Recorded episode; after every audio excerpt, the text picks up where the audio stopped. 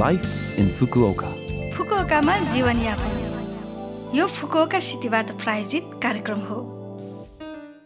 नमस्ते ओहाई गोजाइमास। म सरिता। यो छोटो समयको कार्यक्रम लाइफ इन फुकुओकामा तपाईँहरूको लागि फुकुओकामा आरामदायक जीवनयापन गर्न तथा बाहिर निस्कँदा वा दैनिक जीवनमा आवश्यक पर्ने जानकारीहरू नेपालीमा दिने आइरहेकी छु। हरेक हप्ताको बिहिबार यो कार्यक्रम। म सरिताको साथ सुन्न सक्नुहुन्छ। छोटो समयको हाम्रो कार्यक्रम सुन्दै गर्नुहोला। फुकुओकामा जीवनयापन। आज मैले बदलिँदो मौसमप्रति ध्यान दियौँ भन्ने विषय लिएर आएकी छु। यो वर्षको नोभेम्बर लागि नै सकेको छ बिस्तारै जाडो पनि नजिकै छ। मौसमको परिवर्तनको बिन्दु मानिने नोभेम्बर महिना तुलनात्मक रूपमा जीवनयापन गर्न सजिलो मौसम भए पनि बिरामी हुने सम्भावना बढी हुने समय पनि हो। मौसमको यस चरम परिवर्तन समयमा दिन र रातको तापक्रममा धेरै अन्तर हुन्छ। यस किसिमको वातावरणमा शरीरको तापक्रम वा पसिना आउने आदि जस्ता राम्रोसँग समायोजन हुन नसकेर स्नायु सन्तुलन बिग्रन सक्छ। फलस्वरूप टाउको दुख्ने निन्द्रा नलाग्ने काँध कडा हुने छाला फुस्रो हुने थकान थकान लाग्ने जस्ता लक्षणहरू देखा पर्छन्। त्यसैले वर्षभरिमा सबैभन्दा कडा हुने वा दुख्ने समय पनि भन्ने गरिन्छ। यस किसिमको मौसमी परिवर्तनमा स्वस्थ तरिकाले बाँच्नका लागि हरेक दिन नियमित जीवन बिताउने सन्तुलित आहार खाने पर्याप्त सुत्ने रक्त सञ्चार प्रवर्धनका लागि नुहाउने र सङ्गीत सुन्दै आराम गर्ने आदि जस्ता सामान्यभन्दा बढी आफ्नो शरीरको ख्याल राखेर जीवनयापन गर्ने गरौँ। थप रूपमा तापक्रममा गिरावट र सुक्खा हावा जस्ता समस्याहरू देखा पर्ने यस समयमा सजिलै रुगा लाग्न पनि सक्छ। तपाईँहरू पनि आफ्नो स्वास्थ्यको ख्याल राख्नुहोला है। फुकुओकामा जीवनयापन। आज पनि मैले फुकुओका सहरबाट जारी केही सूचनाहरू लिएर आएकी छु र पहिलो सूचना रहेको छ नयाँ कोरोना भाइरस विरुद्धको खोपको बारेमा। फुकुका सहरमा नयाँ कोरोना भाइरस विरुद्धको खोपका लागि इच्छुक सम्पूर्ण व्यक्तिहरूले ढुक्क भएर खोप लगाउन सुनिश्चितका लागि काम भइरहेको छ।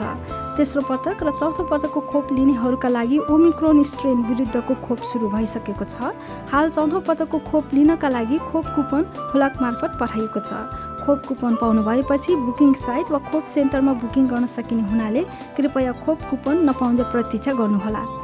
खोप कुपन हराएका महानुभावहरूले पुनः जारीको लागि आवेदन दिन आवश्यक छ। कृपया कल सेन्टरमा फोन गर्नुहोस्। विदेशबाट फुकोका सहरमा आउनुभएका महानुभावहरूले यदि खोप लगाउन चाहनुहुन्छ भने खोप कुपन जारीको लागि निवेदन दिन आवश्यक छ। फुकोका सहरमा खोप सम्बन्धी परामर्श बुकिङ र खोप कुपन जारीको बारेमा बुझ्न सम्पर्क गर्न सकिने कल सेन्टरको फोन नम्बर रहेको छ जेरो नौ दुई दुई छ जेरो आठ चार जेरो पाँच।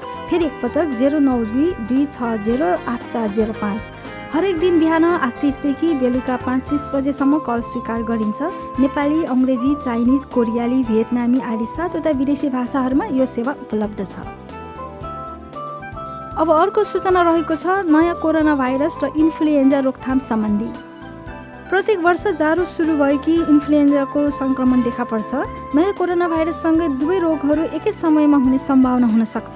यसकारण अहिले नयाँ कोरोना भाइरसको रोकथामबारे सावधान सबैजनाले हात धुने मास्क लगाउने कुनै व्यक्तिको सम्पर्कमा आउँदा पर्याप्त दूरी बनाएर बस्ने जस्ता अभ्यासहरू इन्फ्लुएन्जा हुनबाट बस्नको लागि पनि जारी राख्ने गर्नुहोस्।